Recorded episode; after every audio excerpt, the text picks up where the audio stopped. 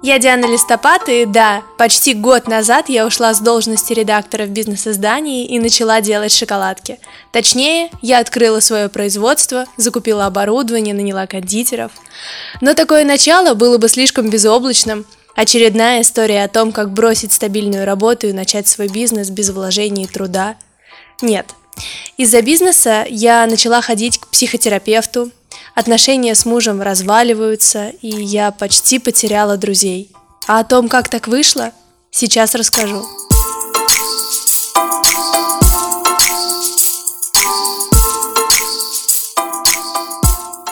Вторая серия подкаста «Нет, не слипнется», и сегодня у нас в гостях Лёша. Лёш, представься. Да, всем привет. Я владелец сети кофеин «Безопасный кекс». Давай я тебя вообще введу в курс дела, а какого формата у нас подкаст. У меня есть проект «Плитка», ты с ним знаком, это ручной шоколад без сахара. Мы приглашаем гостей и вместе с ними раскидываем что да как в моем бизнесе. Ну, то есть, знаешь, не просто интервью, а они дают прям советы, рассказывают кейсы, говорят о своем жизненном опыте. Например, да, а мы можем пригласить психолога, экономиста, предпринимателя, вот тебя, владельца кофеин. И сегодня мы будем говорить о том, вот как нам, например, открыть свою шоколадную галерею или там шоколатерию, ну, что-нибудь вот такое. Кофейня — это общепит во всем его прям проявлении жестком. Вот, и поэтому очень интересно будет узнать, какие есть подводные камни. Сейчас у нас просто есть производство и интернет-магазин. То есть мы сотрудничаем B2B, и сотрудничаем с нашими прямыми покупателями, которые заказывают шоколад через сайт. Если мы захотим выйти в офлайн, что нас ждет? Открываем свою розничную точку, будем там кофе варить и шоколадки продавать. Давай. Наверное, самое первое, что стоит сделать, понять вообще, есть ли такой формат где-то, существует ли он в природе. Ну, кстати, у нас в Саратове, да, есть. Ну, рассказывай, смотри, как давно вообще у тебя кофейня? Первые кофейни около пяти лет. До этого мы также, получается, как вы сейчас, продавали свои десерты, доставку делали и продавали через другие точки реализации. И поняли, что для нас, для нашего продукта, самое лучшее направление как раз прямая продажа. То есть точка собственного розничной продажи. Так, так, так, как ты к этому пришел? Вдруг я сейчас тоже это пойму. Давай, расскажи. Хорошо. Ну, я тогда учился на БМ. По заданию нужно было спросить, там, по-моему, 100 или 200 человек, ну, что-то. То есть что-то, что тебе поможет улучшить свой бизнес. Я спросил. 100 или 200 человек? Да, я ВКонтакте рассылал, меня несколько раз забанили. Но в итоге я там собрал обратную связь. Ну, где у меня еще больше так друзей, как ВКонтакте. Вот. И я спросил, э, где бы вы покупали или где, где вы обычно покупаете десерты. Ну, самое то, что больное для меня, потому что у нас продажи были, но все равно как-то оборот был ограничен, и мы могли себе позволить только там одного кондитера и маленький цех. Слушай, у меня сейчас такая же ситуация, вот честно тебе говорю. А сколько на тот момент существовал твой проект? Вот когда ты это понял, что типа все, надо что-то менять, либо mm-hmm. завязывать с этим? Ну, мы, наверное, первый десерт делали там где-то в сентябре какого 16 года. И, наверное, это было где-то весной 16 Ну, может, там через 4-5 месяцев после начала Достаточно такой быстро, просто я работы. уже скоро год буду работать mm. на таком онлайне, на удаленке. Ну, все равно продукты можно сравнить, что они попадают человека, но они по разным срокам хранения. Тем более у нас ЗОЖ тематика, у Леши тоже десерты без сахара. Ну вот, я задал вопрос и понял, что там, по-моему, 80 или 75 процентов людей сказали, что в кондитерской, в которой я обычно хожу. Ну, короче, в офлайн точке И тогда я понял, что, наверное, стоит рискнуть и открыть собственную кондитерскую на тот момент, когда я понял, как я понял. А можно я тебе задам тогда вопрос, прям mm-hmm. попутный, буду сразу применять все эти полученные знания на практике. Mm-hmm. Когда ты последний раз покупал шоколад в интернете? Никогда. Вот так. Вот если Слушай, ну честно, я, я слышу, я слышу этот же ответ от наверное, как ты правильно сказал, 100-200 человек. Вот я тоже опрашивала людей, как часто, ну не то, что там, как улучшить мой бизнес, а как часто они покупают шоколад именно в онлайне. Угу. Вот Такой ответ у меня был самым таким распространенным. Ну, зависит, наверное, от того, какой шоколад. То есть э, твоя аудитория целевая, где его покупают. Вот, наверное, знаешь, когда они начали говорить, что никогда, а им проще зайти в ближайший магазин, тогда я поняла, что все, мне надо искать партнеров mm. и представляться как можно больше в офлайн точках Это магазины, ну, да, как раз кофейни. Вот. Да, кстати, мы с Лешей партнеры, и мой шоколад тоже можно у него найти. И тогда я подумал, что нужно где-то быть представленным в офлайне. Первая мысль, которая пришла, это пойти в кофейни, которые ну, просто у нас уже есть в городе, и предложить, э, чтобы мы у них были представлены полноценно. Но, получается, не продавали им десерты, а как партнеры присутствовали в их офлайн точке. Ну, грубо говоря, как коллаборации, наверное. Подожди, а на каких условиях? Это будет под вашим брендом? Ага. Ну, как это вообще будет выглядеть? Вот, ну, например. для нас тогда был прототипом, это вот коллаборация Кофе 3 и Светбокса, которые у нас были в городе, самые первые, одна из самых первых кофейн, и они там были ну, на равных правах, то есть они платили аренду и принимали оплату конкретно своей кассы, свои сотрудники это делали. Подожди, ну это прям уже типа съем помещения напополам? Ну да. Ну, так ну, и такой есть. странный формат, конечно, но больше там где-то в Питере существует, где много ну, маленькие предприниматели, но мы попробовали. Первый же человек там мне сказал, нет, это вообще фигня какая-то, типа у меня десерты так есть. Ну, одна из кофеин Саратова. Вот. А второй, кому я пошел, он, ему как раз было интересно открыть э, кофейню. У него была на тот момент точка кофе с собой в торговом центре в Тау и хотел попробовать открыть где-то в центре города полноценное собственное помещение и заведение. И тогда мы нашли общие интересы, что как бы ему это ну, типа, дорого и страшно одному открывать. И нам тоже. И плюс он много путешествовал там за рубежом, в Москве был и видел такие примеры подобных коллабораций успешных. Mm-hmm. Вот. Ну и плюс у нас было ну, какой-то обмен аудитории, наверное. То есть на тот момент у нас уже был Инстаграм, там было там несколько тысяч подписчиков у него также. А Поэтому... почему ты не хотел mm. продавать просто свои десерты другому бизнесу? Ну, вот поставлять то же самое в кофейне, обслуживать различные ну, кондитерские. У нас много взрывались наши десерты ночью. Но очень э, пренебрежительное отношение к хранению продукции и к ее продаже. Вот так. То есть вы хотели сами следить и все-таки... Да, а почему ты не говоришь о развитии своего бренда? Ну, потому что мы замучились общаться с сотрудниками чужими, про то, что, ну, как нужно презентовать наш продукт, как нужно хранить. То, что если десерты в витрине очень, лежат очень ночью, понимаю. то не надо выключать ее на ночь. Угу. Вот. Ну, а про свой бренд, почему ты не говоришь о том, что все-таки важная часть в этом, то, что ты будешь позиционировать себя, то, что mm. будет твой логотип, или для вас это ну, не настолько важно было? Ну, для нас это, наверное, было тоже важно, потому что название запоминалось, и люди ну, а что, что было до этого названия? Ведь не сразу появился безопасный кекс? Нет, вообще фигня полная. Ты даже уже не помнишь? Mm-mm. Вот я помню. Знаешь, как, знаешь, как хотела я плитку Good Form, по-моему, назывался. Как? Good Form. Ну, типа такого спортпита, да? Ну, типа Ну, сейчас доставки еды. Да. Я плитку хотела назвать «Таю на губах». На плитку. Мы тогда открыли совместное заведение. Мы тоже вообще ничего не понимали, не знали. Даже не знали то, что нам надо было витрину купить. Ну, как бы все делали на обум. Благодаря тому, что у нас ранее уже были люди, которые к нам приходили, мы там сделали открытие, пришло куча народу, и как-то мы о себе сразу заявили. Ну, это первый фактор, то, что у нас уже была аудитория, нас уже покупали. А второй фактор успеха – это ну, точнее, их три, наверное, да, это вот удобное место расположения, то есть мы тоже пальцем в небо упали в место, mm-hmm. которое, ну, до сих пор одно из самых лучших у нас по расположению. А третье, то, что был как раз период, когда кофейни были растущим рынком, активно растущим. Ну, то есть спрос был значительно больше, чем предложение. Не было столько точек с собой, не было столько кофеин, не существовало. И у нас была современная кофейня, которая люди ассоциировали с кофейней из Питера или из Москвы. Подожди, И... а что ее делало такой? Ну, сам продукт, то есть отношение к продукту было современным. Ну, там было не какие-нибудь там эти ну, короче, не мишки там на капучино и пена входил за пределы чашки, был современный кофе с красивым подачей, красивых чашечках и был классный дизайн. Ну, то есть изначально мы во что деньги вложили, это вложили в дизайн, сделали там красивые стены, ну, правда, с говна и палок, но они смотрели Сколько денег нужно на открытие вот своей кофейни? Ну, все очень сильно зависит от того, какая это модель. То есть у нас развивался весь бизнес до сих пор по принципу построения MVP в разных ее проявлениях. Тогда мы сделали кофейню, ну, мы вдвоем как бы делали, и, наверное, на весь бизнес я 1200 потратил. Ну, Стоп, и, мы наверное, говорим об открытии партнер- кофейни. Да, и партнерные столько же, то есть То есть 400 тысяч, если Ну, я это делаю одна. Насколько я помню, Сколько да. квадратов помещения?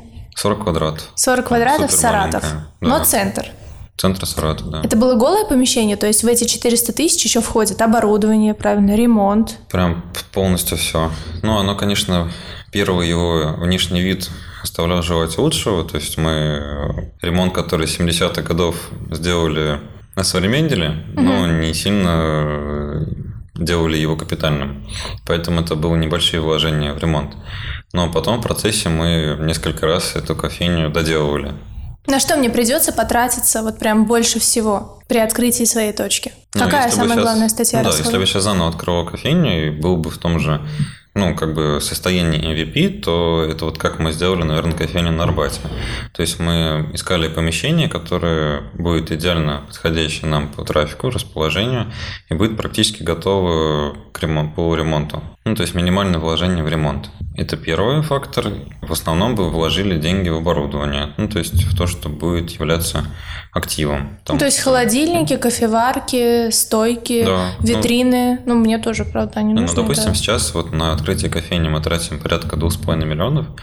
А тогда которых- 400 тысяч. А? А тогда 400 Тогда 400, да. Из которых э, у нас ну, где-то полтора или миллиона восемьсот составляет стоимость оборудования. Ну, про оборудование это что? Что самое, наверное, там? Ну, Самое дорогое это кофемашина. Ну да. Ну и дальше это разное оборудование бара, например. Вот, кстати, хотела спросить про кофе. Оно вообще какой процент приносит от прибыли? Ну, в Выручки, месяц? наверное, Да. будет проще. Давай. Ну, как раз наша модель еще выгодно отличает нас от других представителей, составляет нам рыночное преимущество. То, что у нас 50% продаж составляет десерты. То есть наша модель на данный момент выглядит как 40% продажи кофе, 50 десертов и 10 э, кухни.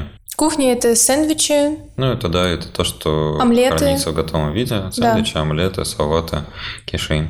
Да, вот, кстати, нужно так сделать такую помарку, то, что вы не готовите. В самом Вместе в кафе, точке да, мы не вы готовим. да, ну, все как готово. разогреваем и все.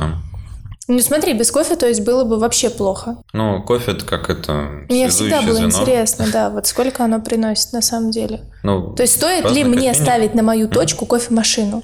Ну, а конечно, купит стоит. ли она себя? Конечно, Я стоит. просто вообще с этим никак не связана, и мне правда интересно. Ну, то есть мне в мою точку прям категорично нужна кофемашина, чтобы не Да, погибнуть. конечно, знаю. Ну, дело в том, что это продукт, который пользуется спросом, это раз.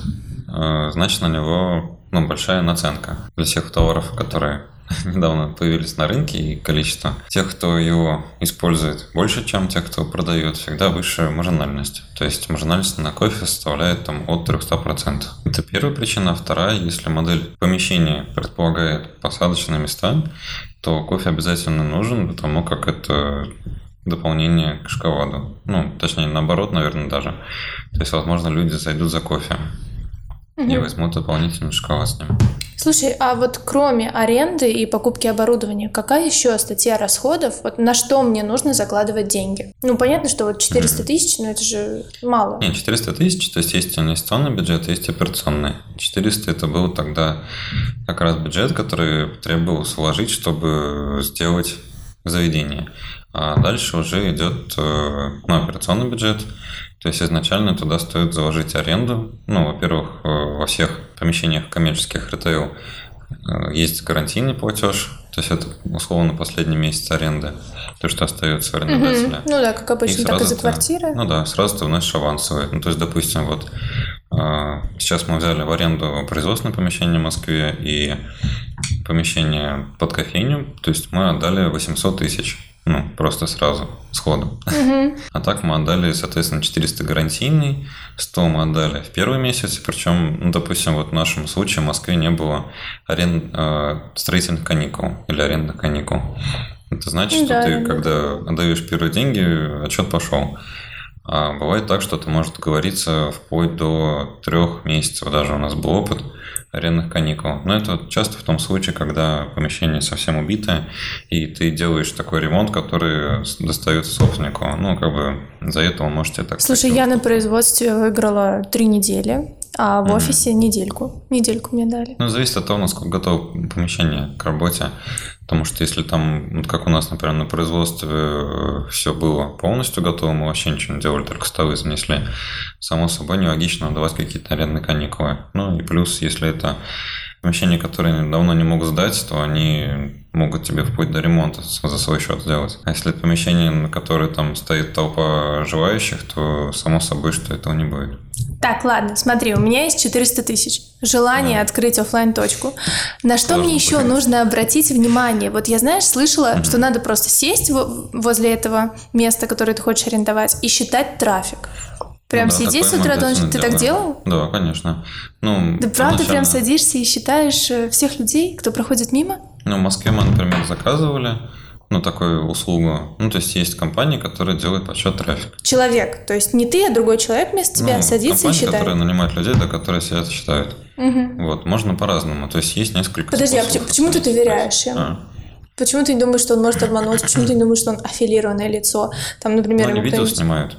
А потом, ну, то есть есть несколько способов. Ну, Бывает, нанимают, нанимают школьников, они сидят там. Ну, а обычно так и бывает, да, или пенсионеров, да, ну или там, алкоголиков. Но чаще делают так, что нанимают того же школьника, он сидит на свой iPhone, снимает под нужным ракурсом угол обзора улицу, и потом эти видео отправляет в агентство, агентство загружает их в машину, она сама анализирует трафик. Сколько стоит такая услуга? На Москве 3,5 тысячи в день, кажется, стоит. Ну, кстати, Ну, понятно, что проще самому посидеть на... Да, мне кажется, на самом пошел. деле проще заплатить. Подожди, расскажи о том, как ты считал. Ну, важный фактор, на самом деле, еще если тебя бизнес это не масс-маркет, то считать целевых людей. Потому что, например, трафик на там рядом с сенным рынком и на проспекте Кирова будет очень сильно отличаться. Точнее, как ты поймешь, по... кто целевой?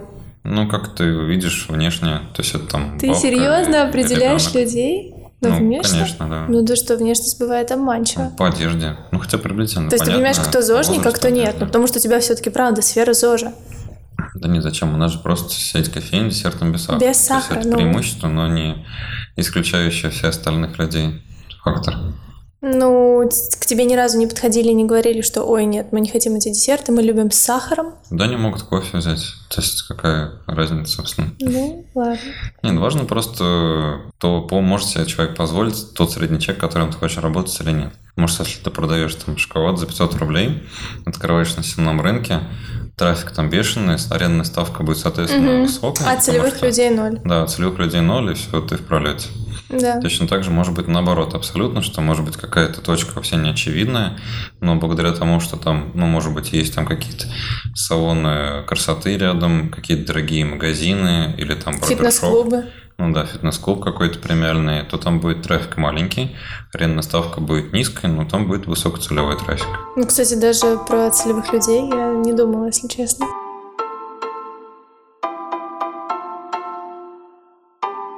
Так, ну смотри, деньги есть, угу. трафик посчитала, угу. помещение выбрала.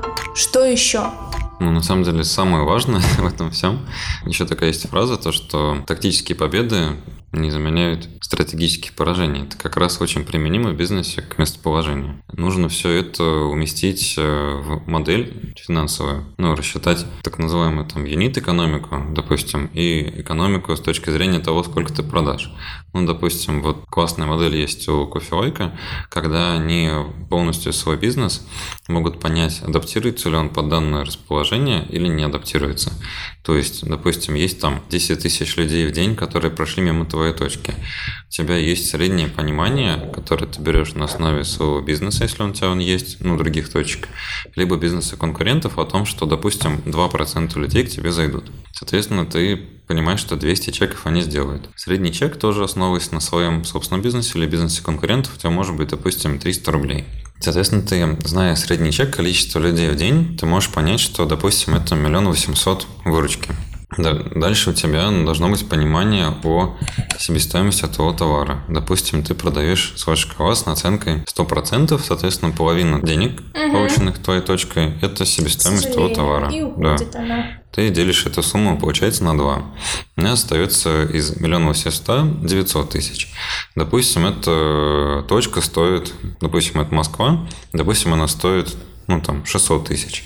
За месяц? отсюда- ну да, ну это вполне Ну куда нормальная ж так аренда для много? Москвы. Полмиллиона. Давай хотя бы 200 Бывает и поставим, ну пожалуйста. Ну, тогда там может это не быть столько людей. Ну ладно, ну допустим, да, тогда другая уже получается модель. Ну вот, уже лучше для меня. Вот, э, 900 вычитаем 200, получается 700. Ну, соответственно, там должны... Это я просто иду по тем статьям, которые являются наиболее крупными. То есть мы определили, сколько у нас потенциально может быть выручки, и мы из нее высчитаем первый. Это food cost. В ресторане обычно он составляет 30%. Что такое фудкост? Кост? Ну, цена еды. Это себестоимость. И, соответственно, мы определили, что, допустим, в твоем потенциальном ресторане, в котором, ну, наверное, дорогой шоколад, дорогими там ингредиентами, поэтому Ручная у него работа, не 30, а без 50 сахара. процентов. Да, мы вычли Плитка. половину нашего оборота на шоколадке. А еще работникам заплати. Да, потом следующая обычная статья, ну, обычно тоже в ресторанном, кстати, бизнесе, в отличие от кофейного, процент на аренду составляет 30% за счет того, что большая площадь.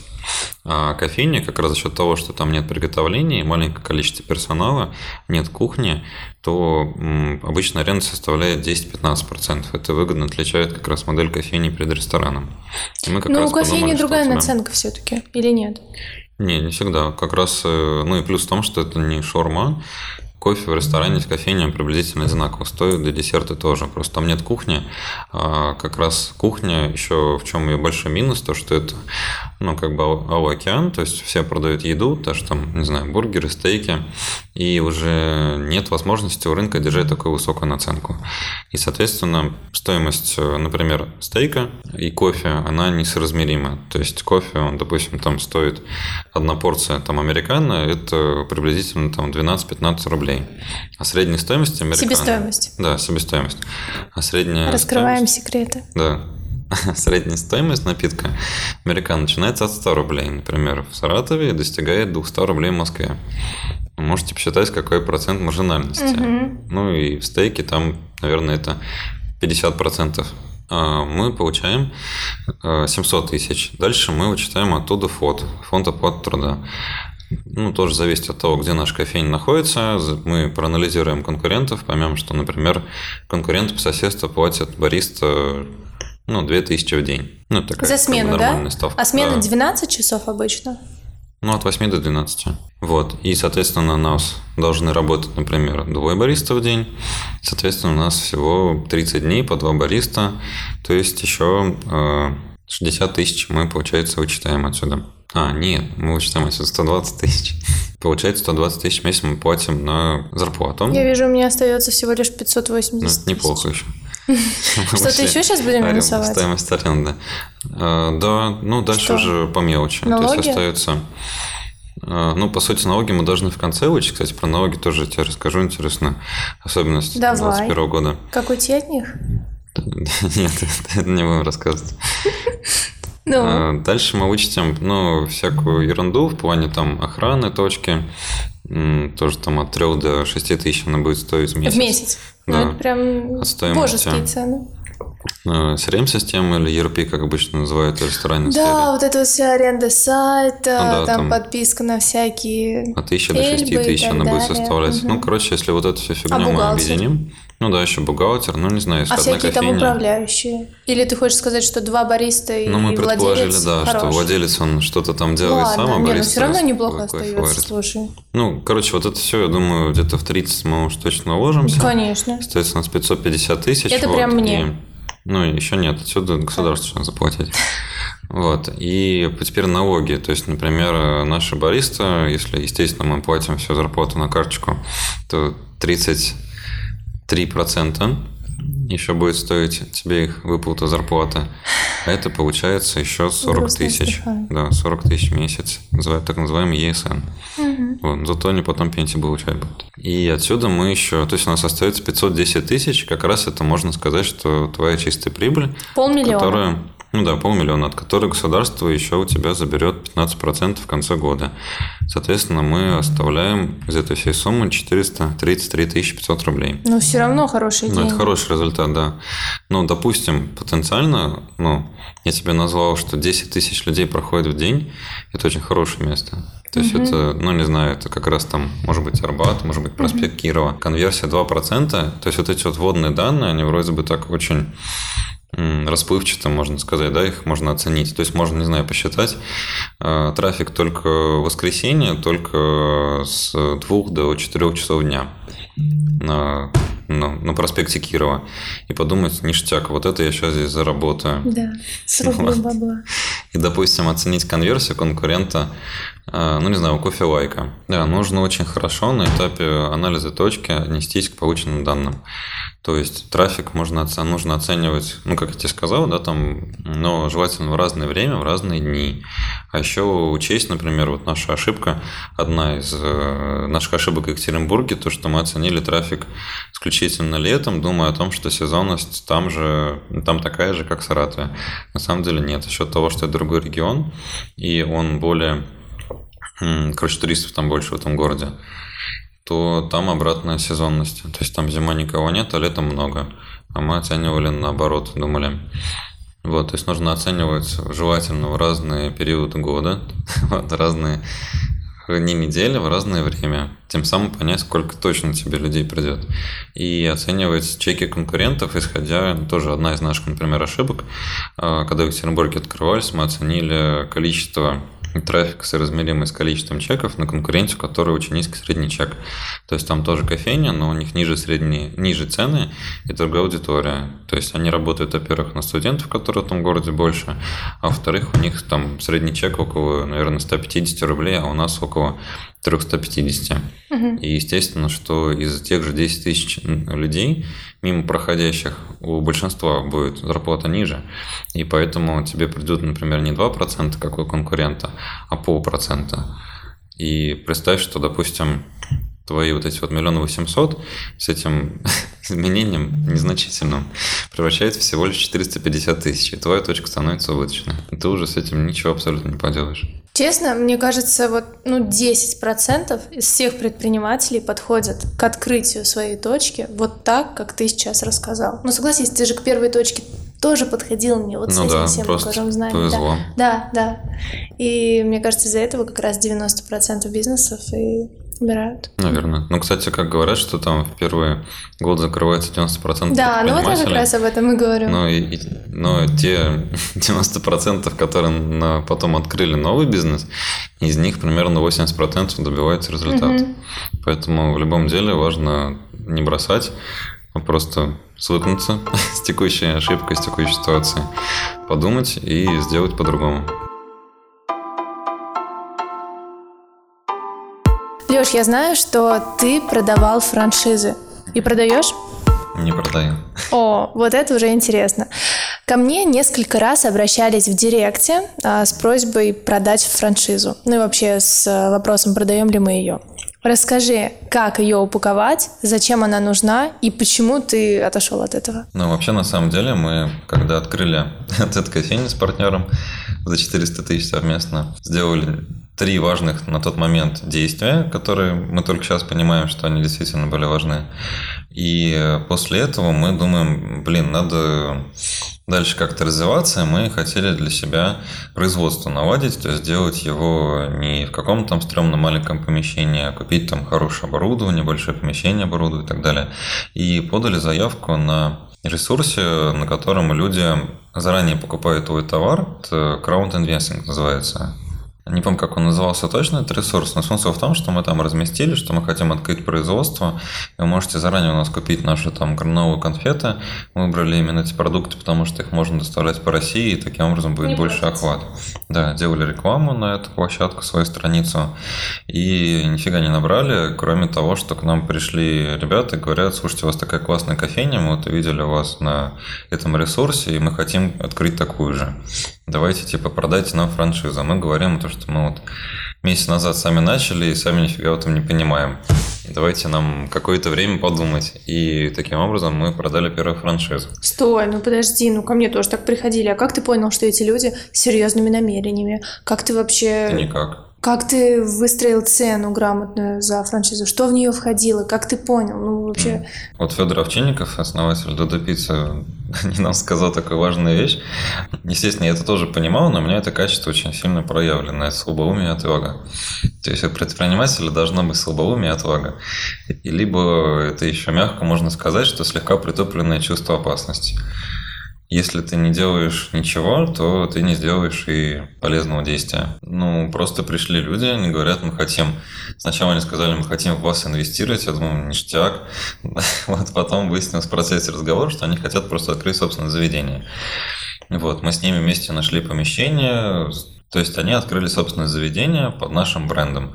То есть мы для себя реализовали полноценную модель э, заведения, в котором не мы и партнер, на тот момент вот Горький кофе наш был партнером, а наше полноценное заведение с нашими напитками. И важным фактором было то, что мы смогли организовать кофейню, в которой уютно нашей целевой аудитории. То есть там более удобная посадка, там продается матча латте. Они говорят, что матча латте говно берите в White Подожди, но франшиза же это что-то немного другое. Это роялти, это какой-то пакет ограничений, это стоимость. И, условно ограничения были. Ну, ну, ну. Ну, я могу рассказать, расскажи. как это. Ну да, то есть как это проще всего сделать. На самом деле есть много. Давай на плит, которые... ну на плитке тоже интересно, чтобы было. Ну. Вот смотри, у меня есть производство, угу. у меня есть дизайн, у меня есть угу. какая-то э, рецептура шоколада. Угу. Так, что я могу продать? И как вообще мне это продавать? Какую ну, если, цену просить? Ну, то есть, э, по сути, франшиза в большинстве случаев это ну, платежи за аренду бренда, ну, условно. Угу. То есть, каких-то ценностей, которые дает бренд. Но дело в том, что часто, покупая франшизу, человек на этом учится и просто делает потом свое. Или даже название не меняет, продолжает э, деятельность свою. Вот. Как этого избежать, как ограничить вообще такую возможность? Потому что, ну, фактически mm-hmm. ты поделился всеми своими знаниями. Ну да. Вот, а тебя просто потом кидают. Важный фактор, по которому как раз мы не продолжаем развиваться по франшизе, а, то, что нужно создать какое-то ценностное предложение регулярно, которое которое регулярно создает ценность для твоего франчайзи. То есть, допустим, ну, возьмем, который уже назвал Додо Пицца, они совместили в своем бизнесе IT-проект и общепит. И э, на самом деле... Фудтех. Фудтех. Ну, да. На самом деле ценность в их бизнесе представляет именно информационная система. И э, дорабатывая ее регулярно, вкладывая в нее огромные деньги, они могут сделать какое-то значительное преимущество. Ну, грубо говоря, если твоему партнеру невыгодно с тобой постоянно быть, если он один раз купил твой бизнес, и получил там все данные, по которым нужно делать твой шоколад, фактически дальше ему платить незачем. То есть, если он понимает, что, например, 20 тысяч в месяц я отдаю, и мне за это дают то, что помогает мне зарабатывать каждый раз, или столько же, или больше, или просто это доступ к какой-то платформе, которую я хакнуть не могу, такую же я сделать очень дорого, а налогов на рынке не существует, то тогда он будет постоянно с тобой. Либо Pizza, они предлагая в своем франчайзе франшизу, они этим самым не находят э, франчайзи-управляющего и инвестора в одном лице, а находят просто человека, который заинтересован в ведении бизнеса и еще самостоятельно помогает тому привлечь инвестиции. То есть это может быть какой-то пиццемейкер, который у них проработал 5 лет, потом он стал управляющим, и потом они ему помогли Прочувствовал весь бизнес изнутри. Да, почувствовал весь бизнес изнутри, в то же время он высоко мотивирован, он живет в каком-то Рыбинске и не угу. собирается оттуда уезжать. И именно в этом городе он открывает свою пиццерию относится к этому делу ну, со всей душой. И они помогают ему привлечь инвестиции. То он, само собой, не уйдет, потому что именно этот бренд помог ему привлечь деньги, и этот бренд э, может позволить ему в дальнейшем заработать заработать еще больше. А в твоем случае, на самом деле, ну, продавать э, на регулярной основе, получать, точнее, роялти на регулярной основе будет невыгодно. Потому что, скорее всего, это продажа просто модели производства шоколада и mm-hmm. этого бренда. То есть, скорее всего, можно продать ее просто как э, полноценный продукт за вот этот паушальный взнос первоначальный. Ну, то есть лицензия на производство шоколада, условно. От моего имени? Или вообще никак не связано со мной? Ну, кстати, вот, допустим, имя. Здесь, наверное, это тоже может быть преимуществом. То есть, если ты э, Юлия Высоцкая, и у тебя есть телеканал, который создает спрос на твои товары. У него, кстати, свой ресторан еще. Ну да, тем более, видишь, то вот как раз это и есть преимущество, за которое можно регулярно платить. А если твой шоколад, который ну, обезличен, и у тебя нет, например, не знаю, там сильной федеральной компании рекламной или какого-то там, как я сказал, слоу-шоу, да, то нет смысла дальше с тобой продолжать быть. Ты не можешь один раз щелкнуть с выключателем, и человек отключить от всего канала получения ценности, ну, от какого-то там... А есть вообще смысл мне плодить конкурентов и продавать э, технологию приготовления шоколада. Ну, здесь можно также рассчитать как модель открытия кофейни, выгодно это или невыгодно. Мы для себя оценили, что это невыгодно. Почему? Потому что наш бизнес – это бизнес 25-30% рентабельностью на выручке. То есть у нас в среднем кофейни приносит э, ну, выручки в месяц 700 тысяч и там 250-300 тысяч из них чистой прибыли. И, допустим, открытие стоит там 2,5 миллиона. Соответственно, она окупается там за год-полтора. А, допустим, франчайзи э, нам приносит, ну, потенциально может приносить не более, наверное, там 5% от этой выручки. В настоящий момент у тебя одна франшиза? На настоящий момент двое, две франшизы, две кофейни, два разных предпринимателя. На каких условиях ты с ними сотрудничаешь? На смешных партнерских условиях. Они просто покупают по той же цене у нас десерты и продают у себя. Ну, то есть, по сути, просто мы поняли, то что есть никаких в нашем роялти? случае это да, сейчас роутся они мы. А они насчет платят. вообще самой идеи? Ну, там, сколько она стоила? Первую франшизу мы продали за 100 тысяч, а вторую за 300. Ну, как бы для нашего бизнеса это смешно. Просто за использование вот э, Да, товарного да, знака да. «Безопасный кекс». Да. И за то, что они используют вашу символику, там, оформление кофейни и Ну, да, десерты. наши какие-то наработки, там, в целом реклама. А что им мешает Мгм. просто взять и открыть свою кофейню? Ну, им это не нужно. То есть, ну, понимаешь, что если они откроют свою Типа кофейню, заморачиваться надо много? они потеряют 50% выручки. Ну, мы же десерты продаем Да. в большей степени. И, допустим, если у них была бы собственная кофейня, то они бы тогда не получали от производства десерта. Чтобы Подожди, но они производство- десерты начнут сами делать. Ну, возьми да попробуй это сделать. Ну, просто в целом это целая модель самопроизводства. То есть это отдельное помещение со своим геморроем, Да, со своим управлением. Мгм. На самом деле даже, ну вот, я общался там с одним из моих крупных конкурентов в России, это Скуратов, и э, он говорит, что они хотят как раз увеличить количество кофеин в каждом городе присутствия, потому что у них э, нет возможности организовать кухню, если у них кофеин мало. Ну, просто она нерентабельна. Это является огромной точкой роста, потому что, например, ну вот в похожих кофейнях наших конкурентов максимальная продажа десерта составляет 30%, а в целом от 10 до 30% продают десерт. Вот. И еще большинство из них их закупают от других производств, соответственно, имеет маленькую наценку, а именно там процентов, может быть, от ну, 100 они наценивают. Вот. А у нас за счет собственного производства намного больше объем продаж, потому что мы еще маркетинг создаем для этого продукта. И плюс у нас выше наценка за счет того, что мы управляем всем процессом, ну, с самого начала. Да, франшизу мы на данный момент поняли, что для нас продавать нет смысла, потому что в целом нужно создавать какое-то предложение интересное для И мне ты франчайзи. тоже говоришь, что нет смысла туда даже смотреть. Ну да, просто это невыгодно. То есть мы вкладывая в свой бизнес деньги, это более предсказуемо, он никуда особо не денется. И пока что мы, например, не ограничены ну, каким-то потолком по сложности управления бизнесом, либо по налогообложению. Упрощенная система налогообложения, вот на основе которой мы создали в предыдущей части нашего подкаста бизнес-модель кофейни, она основывается на э, том, что 15% от выручки, ну, чистой прибыли. А если, например, мы имели оборот более 120 миллионов в год, то мы бы уже не могли использовать эту систему налогообложения. То есть все факторы играют роль, и поэтому нужно оценить э, их полноценно, чтобы понять, выгодно для вас использовать ту модель масштабирования или невыгодно. Для кого-то, наоборот, это хорошо. То есть, допустим, если это э, бизнес, который э, приносит э, хорошую выручку, э, но, допустим, он представлен в одном числе в каждом городе. То По одной кофейне ты имеешь в виду? Ну да. По одной точке? Да. Управление операционной этой кофейни в одном городе должно присутствовать слишком много сотрудников для управления этой кофейней. Она была бы нерентабельна. Куда угу. выгоднее, допустим, продать э, франчайзе в этом городе, который там же живет и занимается этим бизнесом. И он будет за роялти еще и управляющим в этом бизнесе.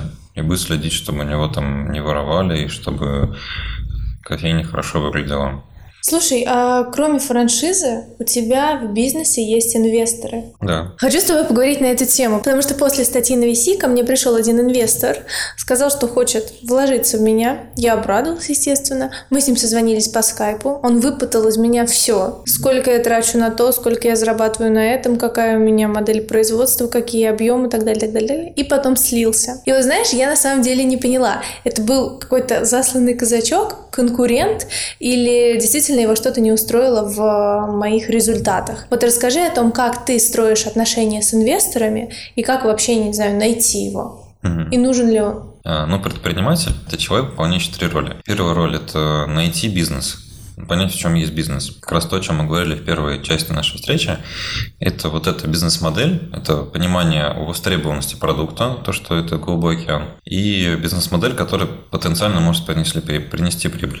А второе – это команда образования. Ну, допустим, сотрудники, нужно быть для них легитимным, быть лидером и уметь находить нужных людей для своего бизнеса. А третья составляющая важная – это привлечение инвестиций, а в большей степени даже ресурсов. Ты хочешь сказать, что это одна из составляющих? Ну, это три... Предприниматели? Ну да, то есть если ты предприниматель, то вот эти три. А кредит – это инвестиции? Да, ну, да, на самом деле даже, не Тогда знаю, здесь там, особо искать не надо. Взять, том, что... взять у друга принтер, Угу. Вот, на нем там, не знаю, открытки печатать, это тоже привлечение инвестиций. Ну, то есть привлечение активов. Актив, э, на самом деле, это может быть помещение, ну, не знаю, у тебя там знакомый простаивает помещение, ты говоришь, давай я вот сделаю ремонт, например, и за это буду у тебя год работать. И ты организовываешь в этом помещении, например, там производство шоколада. То есть ты предприниматель, ты привлек актив. Ты привлек его, например, за деньги, купил, не знаю, там машинку там для закатки чего-то. Либо ты взял, например, в рассрочку, допустим, товара поставщика, а, либо ты арендовал помещение на каких-то условиях, либо ты привлек инвестора в качестве доли, либо ты привлек инвестора за там ежемесячные проценты выплаты. То есть все это является привлечением актива. А на самом деле это просто ну, а, форма договорных отношений. То есть ты поменял золото на ожерелье вот и все. И получается, что любому бизнесу нужны активы. Если бизнес капиталоемкий, допустим, открытие розничной сети, оно более капиталоемкое, чем ну, наверное, производство. Почему? Потому что нужно, чтобы масштабироваться, например, одна кофейня приносит там нам 200-300 тысяч. Как заработать? 3 миллиона, открыть 10 таких. Соответственно, для ну, этого у меня нужно... то же самое абсолютно. Да. То есть одна точка продажи с одной точки. Если точки приносит, продажи, да. да. Там 10 тысяч один партнер да, приносит да, да. в неделю. Как мне заработать? 100 тысяч? Найти 10 таких же партнеров. Ну да, да. да, то есть если мы открываем кофейни, то есть чтобы зарабатывать 300 тысяч, нужно 2,5 миллиона вложить, чтобы зарабатывать 3, 3 миллиона, нужно вложить 25 э, миллионов. Все понятно. А если у тебя, например, производство, то ты... Я продаю B2B шоколад. Ну Один ну, да. партнер закупается у меня там на 10 тысяч рублей. Да, да. Отправляю ему партию шоколадок. Все, 10 тысяч у меня. Чтобы заработать 100 тысяч, мне нужно 10 Тебе таких нужно партнеров. просто сделать не 10 звонков, чтобы найти одного партнера, а 100 звонков. То не, ну это понятно. деньги здесь не нужно тратить. Подожди, тратить. Нет, я говорю то, что они приносят. А, ну приносят, да. Ну, вот Нет, смотри. я про то, что вложить. Ну, то есть э, иногда в бизнесе активы связаны с прибылью. Вот. И если ваш бизнес является капиталоемким, то, естественно, для масштабирования нужно привлекать партнеров. Привлекать партнеров можно на разных условиях. Допустим, наши первые деньги мы получили там из Сбербанка. Открыли на эти деньги кредит. кофейню, да, просто взяли деньги в кредит. На самом Сколько? деле Ой, я не помню. Ну, там что-то сколько-то было своих, там тысяч, наверное, 100 мы взяли в Сбербанке и вот открыли кофейню. Ну, то есть какие смешные деньги. Но э, важно понимать, что если ты не знаешь, ну, как бы кредиты что такое, ты берешь, а потом надо каждый месяц отдавать. С процентами. И процентами. И если ты понимаешь, что, например, ты вложил в свое дело 2 миллиона, и, естественно, так как это первый бизнес, ты не знаешь вообще, принесет что-то или не принесет, а может быть, ты вообще их потерял, а кредит отдавать надо. Во-первых, нужно вкладывать столько, сколько тебе будет не так обидно потерять. Ну, точнее, не то, что обидно, а просто ты не останешься должен на всю жизнь эти деньги. Плюс, э, возможно, стоит привлечь инвестора. А часто еще можно сделать так, допустим, если твой бизнес связан ну, с продажей какого-то товара. Вот, а у тебя есть знакомый Петя, который работает э, с самым специалистом в какой-то агентстве, и он зарабатывает, например, там 100 тысяч в месяц. Какая боль у тебя? У тебя есть как бы идея, ты понимаешь, что продукт будет пользоваться спросом, но первое, тебе нужно... Давай деньги. на шоколадках. Ну да, ну вот как Давай раз шоколадка. шоколадка. Например, да. тебе нужны деньги, чтобы купить там столы и что-то там для производства Мне шоколада. Деньги, да. да, во-вторых, тебе надо понять, куда это потом шоколад деть. есть Петя, Сбыть. который, да, который зарабатывает 100 тысяч рублей на своей зарплате. Он уже все вроде все купил, в Турции отдохнул. И, и что, дальше ему нужно... Да, ему стрёмно то, что вот он работает, деньги есть, не работает, денег нет. И он думает, надо создать себе пассивный доход. Он там купил эти акции у Тинькова. Вот, и думает, вот у меня есть моя знакомая Диана, там, у меня там брала интервью, например, и а, у нее есть предложение, она вот публиковала у себя на Фейсбуке пост о том, что она ищет инвестиции. То есть ты что получаешь? И, допустим, ты говоришь, ну, мне надо 200 тысяч. Вот, а Петя думает, ну, у меня лежит там на вкладе 2 миллиона. Ну, вложу эти 200 тысяч. Если что, как бы, ну, зато доброе Леш, дело сделал. Леш, Леш, все классно. Да. Вот до этого момента я как бы тоже думала, да. Но что потом? На каких условиях впускать этого Петю в свой проект? Давать ему часть компании? Давать ему постоянные... Могу сказать, это все тоже понятно. Да. Ну, то есть смотри. Мне допустим... кажется, это и есть самая сложная часть. Ну вот если, допустим, у тебя производство шоколада, вообще, ну, ты увидел, что оно где-то там вот во Франции пользуется спросом, но ты приехал домой в Саратов, и фиг его знает вообще, это будет кому-то нужно или нет. И что тебе нужно? Тебе нужны деньги, тебе нужны компетенции по продаже. Допустим, Петя есть деньги, и он еще знает, как э, посты писать в социальных сетях, чтобы они были продающими. Он говорит то, что вот на тебе 200 тысяч, но ты не знаешь, а вообще принесет это или нет. Ему так говоришь, Петь, слушай, вот я посмотрела, вот есть, например, такая аналитика характеристика рынка моего, что вот он пользуется спросом от шоколад. Вот, например, его продают там конкуренты в Саратове. У них вот столько-то вроде бы продаж есть. Но я фиг его знает. Я, может быть, сейчас вложу, и мы все потеряем. Он говорит, да ладно, не парься, давай я сейчас помогу тебе посты написать. Мы себе создадим там аккаунт в Инстаграме Будут деньги, Смотри, хорошо, не будут, ты, не будут. Но ты, ты договорились там 50 про на 50. инвестора, который действительно участвует в развитии бизнеса, то есть который будет тебе ну, помогать и кроме денег принесет еще какую-то пользу. А если говорить просто про вот человека с деньгами, который дает тебе бабки и mm. говорит, ну будь что будет, главное вот условия мне мои обозначь. Вот мне кажется, это совершенно две разные ситуации. Mm-hmm. Я с удовольствием, с удовольствием, правда, приму деньги от такого человека, который еще будет участвовать в моем бизнесе и от которого да. я получу дополнительные компетенции и какой-то профессиональный, На самом деле, быть, это взгляд. очень крутой лайфхак, который, ну, ну, найти инвестора с э, мозгами, да? Да, да. конечно, конечно. Это может быть, причем еще, не знаю, может быть, какой-то генеральный директор большой компании. Угу. У него те же самые боли. И связи. Ему 40 лет, семья, он знает, как делать бизнес, но ему сыкотно, потому что у него нет слабоумия, слабоумия Да отваги. нет, даже знаешь, может быть, не сыкотно, а у него нет вот этой вот э, ну, свеже, свежего взгляда, свежего может быть, там, даже, да. да, потому что все-таки это молодежная тема. Не просто ну, вот да, эти да. вот гаечные ключи в форме шоколада. Ну а и тем более у тебя там какой-то товар, который ты сама можешь ну, использовать для себя. То есть ты понимаешь, что он будет нужен. Да, ну вот давай, смотри, разберем прям два подробных кейса и с инвестором, который мне принесет mm что-то кроме денег, и с инвестором, который просто кошелек.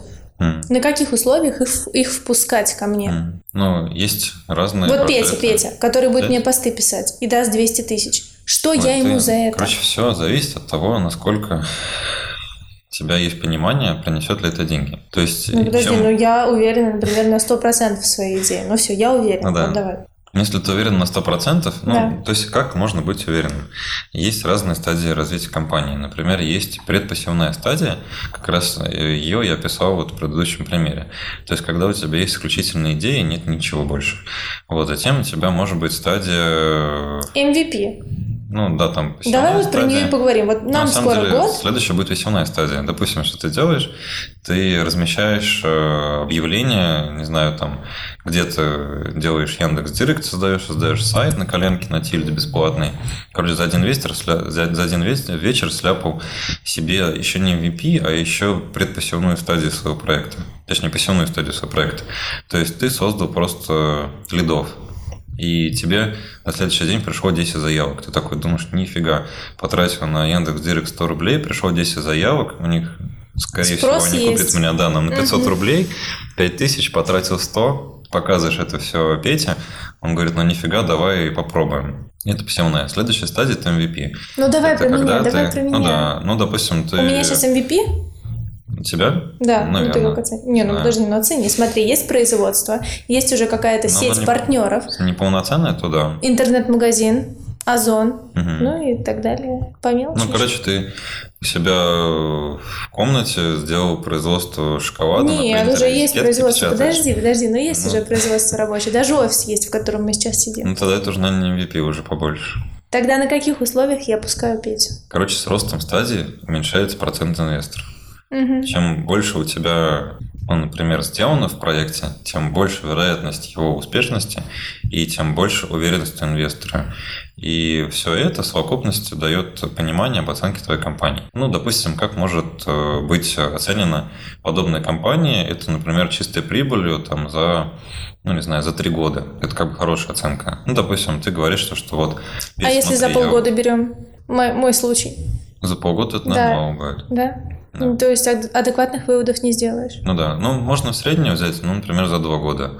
Допустим, ты говоришь, ну вот смотри, я 100 тысяч в месяц делаю, Мгм. соответственно, за два года это там, ну, допустим, округлим 2,5 миллиона, и вот дай мне 250 тысяч, я тебе дам 10%, купишь, у меня 10% доля. Не Да, знаю, вот там. могу я по прогнозу оценить. Просто на самом деле мне жалко 10% отдавать за 250 тысяч. Ну, Надо пробовать. Ну, то есть нет То такого... есть е- что- возьмут супер, М? возьмут супер, не возьмут, ну ладно, другого. Ну, это все зависит. Ну, на самом деле, есть такое простое правило, что первыми инвесторами становятся 3F. Это Friends, Fools and Family.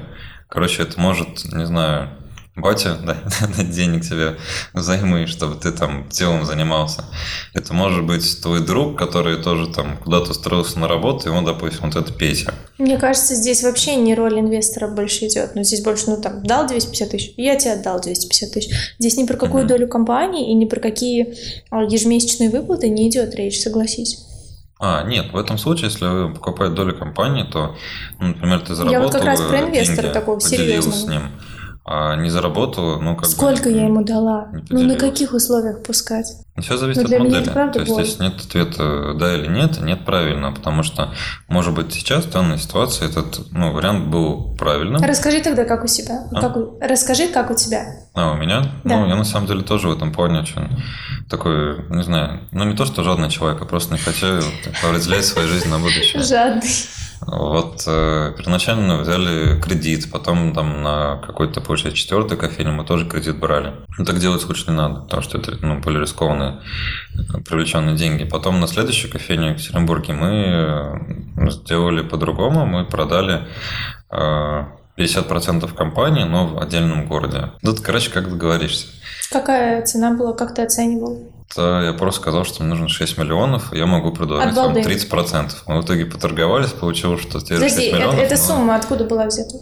Ну, я примерно посчитался, то мне надо будет, ну, как я это понял, я поехал в Екатеринбург и видел, что там кофейня делает там 500-700 чеков в день. Посчитал на своей модели, что Вот это очень много денег. Вот, пришел к инвестору, говорит, нифига себе. Говорит, ну давай попробуем. Э, И как бы я просто оцифровал вот эту вот модель кофейни, которую увидел, то есть что мне Мгм. надо, чтобы сделать такую же. Я получил 6 миллионов. Подожди, а как ты нашел инвестора? Мы пропустили, наверное, самое Ну, важное. самый первый инвестор это был руководитель с моей там, позапрошлой работы. То есть я просто к нему пришел. Знакомые, говорю, friends, там, вот эти вот три. э. Да, это Friends. А, Получается, что я просто... Ну, еще важная такой, такая фишка, называется благодарность и совет. Ну, например, там, ты звонишь, говоришь, э, слушайте, вот э, я хочу с вами посоветоваться. Я знаю то, что вы работаете там генеральный директор большой компании. Я вот сейчас начал бизнес, и мне как бы вот знаний мало, а вы уже такой огромный путь проделали. Можно я с вами встречусь, вам покажу, например, свои расчеты, и вы скажете, там, я прав, не прав. И встречаешься с человеком, показываешь ему, говоришь, вот как вы считаете, вот, вот хочу деньги привлечь, вот такой-то есть проект. Вот я оценил конкурентов, они вот дофига зарабатывают, я хочу так же. Вот. И он, например, говорит то, что ну вот здесь ты прав, здесь не прав, вот это вот поменяй, давай мы с тобой еще раз встретимся, я проверю тебя. Вот. И также вот я делал, то есть несколько раз я встречался, мы как-то допилили нашу бизнес-модель, и просто можешь спросить, как вы думаете, у вас наверняка есть много знакомых, может быть, кому-то это будет интересно интересно. Угу. Вот. И он говорит мне. Ну да, мне это интересно. Угу. Вот. И э, на самом деле так э, очень легко можно, ну, например, найти какого-то сотрудника. То есть можно просто зайти на HeadHunter, найти не знаю, финансиста там огромной компании и принести ему свой финансовый отчет по своему маленькому бизнесу.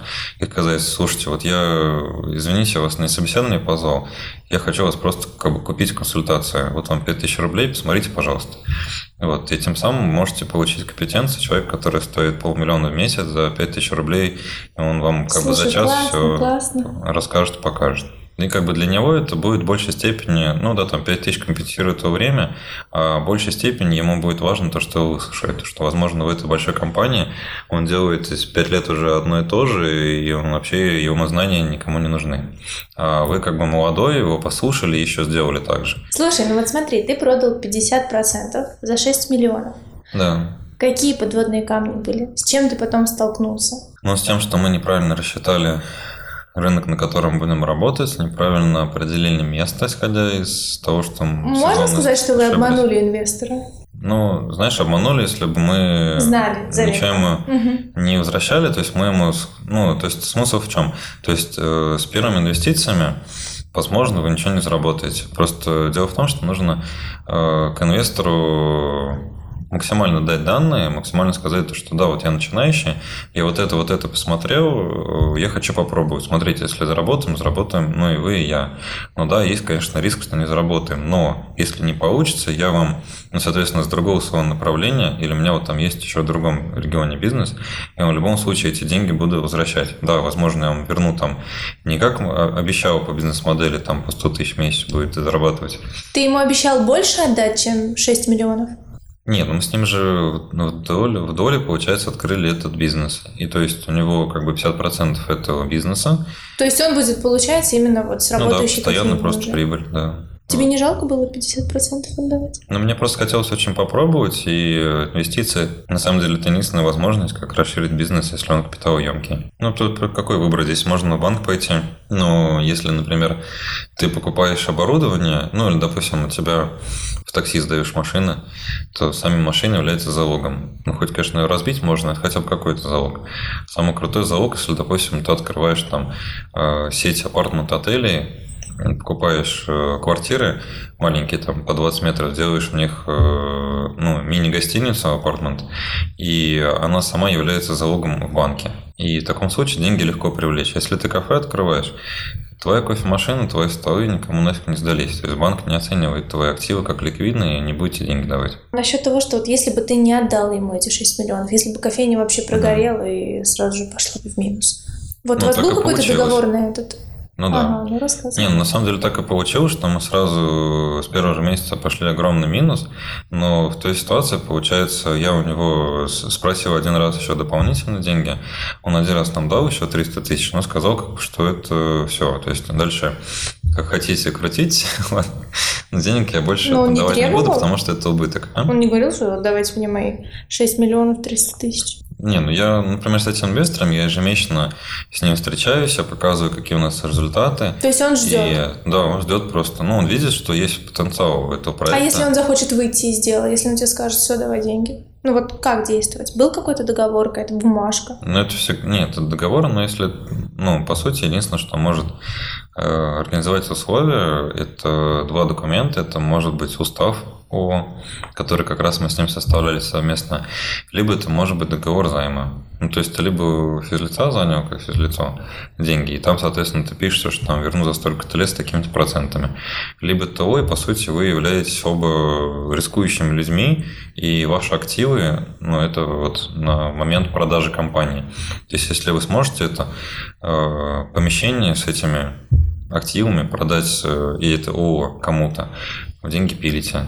Ну, не сможете, вы там на вид продали кофемашины, остались, ну, каждый там хотя бы с чем-то и эту сумму разделили. Нет, ну, подожди, ну, мне интересно, говоришь, он же должен вернуть свои инвестиции, да, правильно? Да, ну, да. на какие, ну вот скажи мне, сейчас он не может их вернуть. Что он тебе об этом говорит? Ну, то есть, вот, например, он хочет выйти из игры. Угу. Как ты ему Не, вернешь ну, тут деньги? просто важно понимать, что вы играете в долго, инвестор тоже будет смотреть на то, насколько ты, ну, вообще, в принципе, серьезно к этому относишься.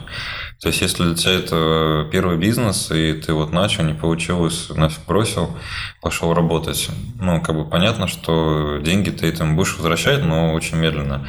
А если ты вот одно кафе, как мы открыли, да, не пошло, но сам понимаешь, что там сразу после того, как мы открыли, получилось, ну, не, не сезон, то есть зима была, мало трафика. Дальше сезон у нас выручка растет, растет, растет, мы начинаем уже получать прибыль, я ему начинаю возвращать, а, ну, я ему начал возвращать, например, 100% своей прибыли, ну, чтобы быстрее вернуть его деньги. И тут бац, карантин, вообще все закрыто нафиг. И он это тоже прекрасно видит, он сам также сидит дома, его То никуда без маски не пускают. Ну да. И сейчас как бы карантин закончился, у нас э, снова начался не сезон, но конкретно в той локации. И вот сейчас весной мы начинаем зарабатывать. То есть он просто видит ежемесячный отчет, понимает, что они адекватны, так как он сам ну, вот, понимает в финансах, и видит, что здесь есть какой-то потенциал, и видит то, что ты его не обманываешь, и то, что ты продолжаешь заниматься этим делом.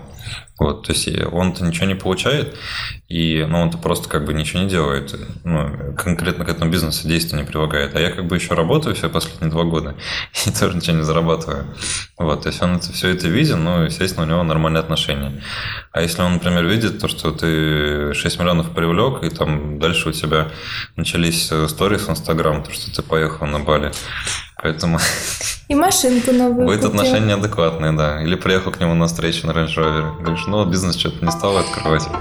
Подумай пока.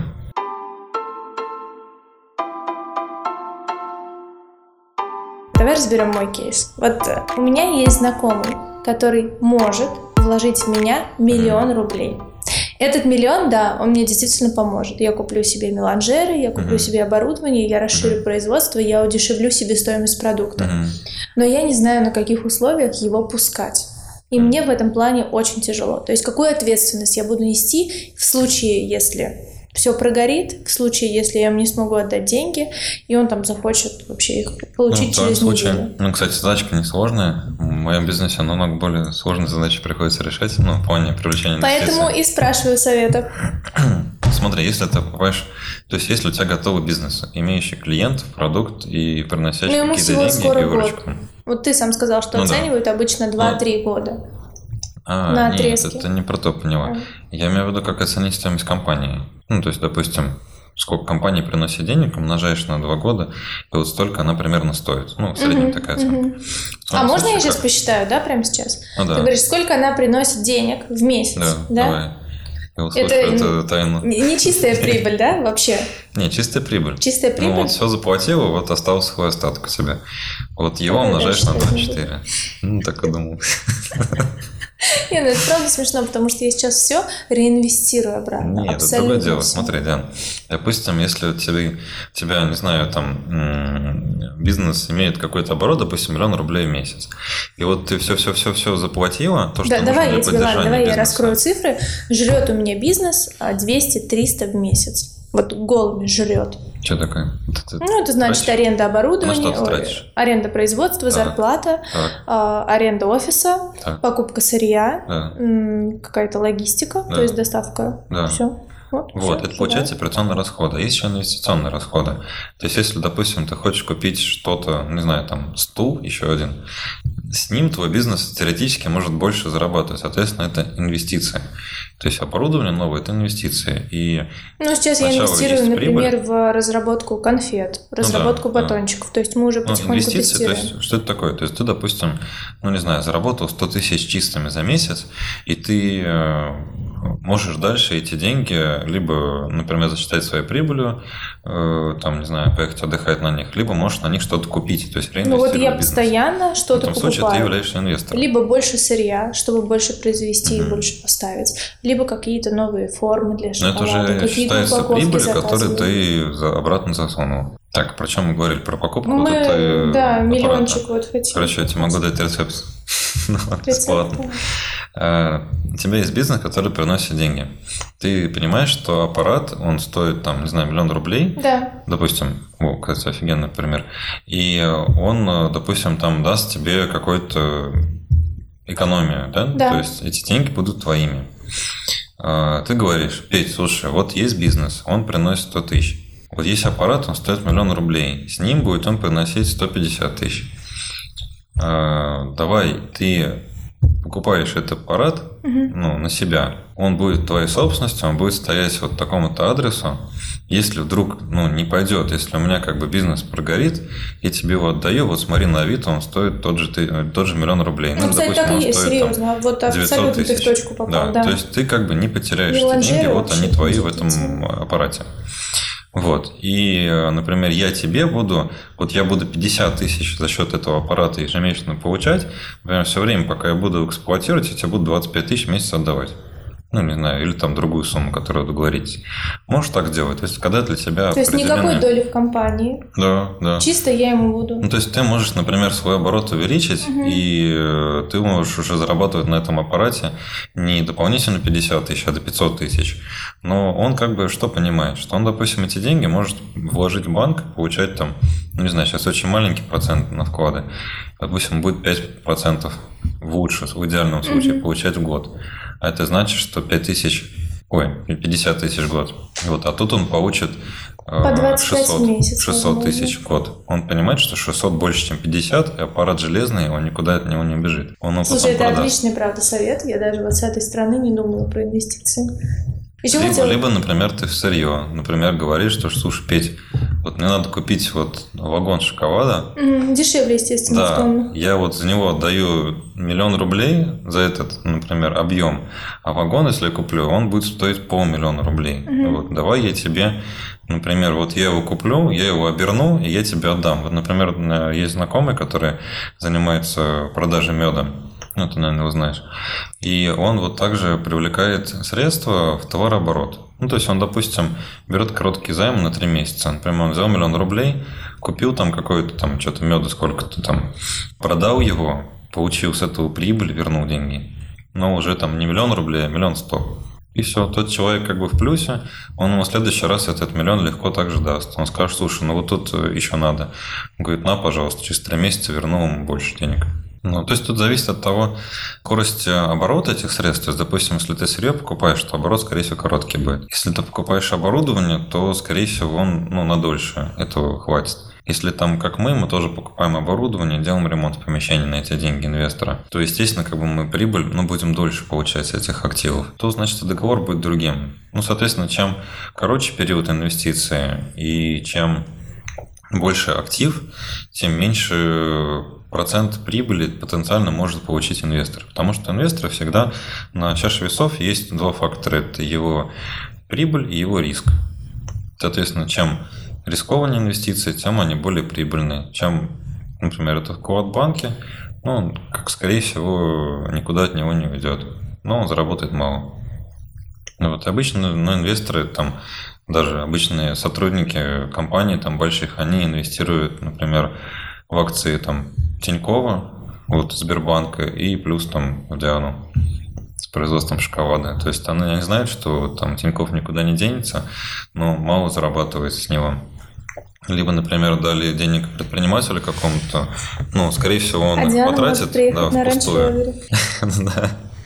Но если вдруг э, в дело пустит, то заработает для него много денег. Леш, ну давай, наверное, закончим вопросом, а, что было для тебя самым сложным вообще в бизнесе? Надо подумать. Наверное, сотрудников нужных находить и правильно их мотивировать на работу. Это очень, самое очень сложное. Понимаю. Да. Сколько через меня прошло кондитеров, но мы об этом рассказывали в первой серии. Угу. Ну, это зависит от того, насколько ты, какие имеешь компетенции. Вот клянусь, я поняла, зачем нам менеджмент учится 5 лет. Mm. На управление персоналом, на его подбор, mm-hmm. HR, mm-hmm. зачем нужен отдельный человек для этого. Я все прочувствовала на себе. Ну, зависит от тебя. То есть, если ты там, не знаю, математику в школе хорошо учил, то, наверное, посчитать там маржинальность своего продукта тебе просто. А если ты больше с людьми общался, то, наверное, тебе с сотрудниками проще будет общаться, чем считать. Но для тебя это было самым сложным найти. Для меня сложнее, да. Но у меня сейчас есть HR, например, который, ну вот, э, получается, закрыл эту мою потребность. Ну, потому что сотрудников у нас стало много, с ними нужно, естественно, постоянно общаться, знать, что для них важно. И меня одного уже не хватает. То есть я с ними общаюсь, но все равно как бы внимание им нужно больше уделять, а еще нужно новых искать, потому что мы растем.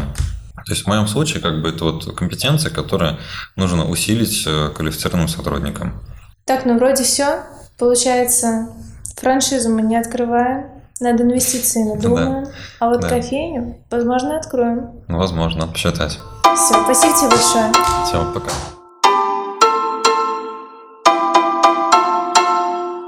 И это был подкаст «Нет, не слипнется». Здесь я строю компанию на ваших глазах и прошу совета у опытных предпринимателей, специалистов и других классных людей. Не люблю все это, но Ставьте лайк и подписывайтесь.